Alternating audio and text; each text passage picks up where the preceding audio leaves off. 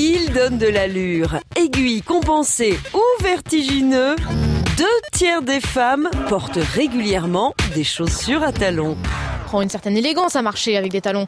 Ah oui, on peut courir avec des talons, mais ça dépend de la hauteur du talon. Faut pas que ce soit trop haut, parce que si c'est trop haut, on peut pas courir. J'ai déjà testé, j'ai pété mon talon, moi.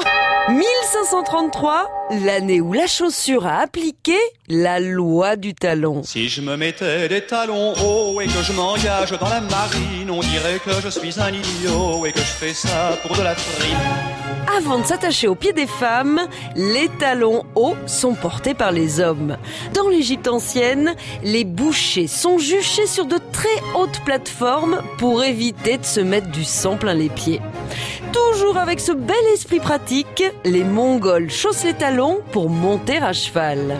La chaussure arrive enfin aux pieds des femmes à Venise à partir du 15e siècle. Elles peuvent mesurer jusqu'à 60 cm de haut. Autant dire que c'est pas bien pratique pour marcher, mais ça permet de ne pas salir le bas de ses robes. C'est une révolution. Ah non, en plus j'ai pété mon talon en marchant.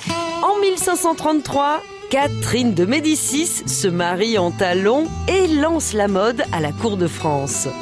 Les aristos en raffolent. Louis XIV en tête, parade à Versailles sur des talons de 12.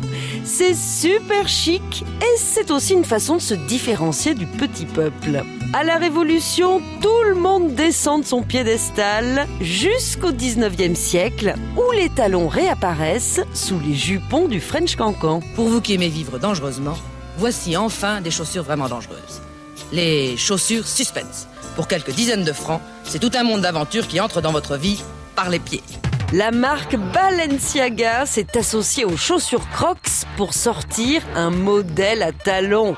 Alors si vous pensez qu'avec ça au pied, vous serez tendance sans sacrifier le confort, c'est que vous êtes vraiment à côté de vos pompes. On n'arrête pas le progrès. Ah non, en plus j'ai pété mon talon en marchant. À retrouver sur francebleu.fr.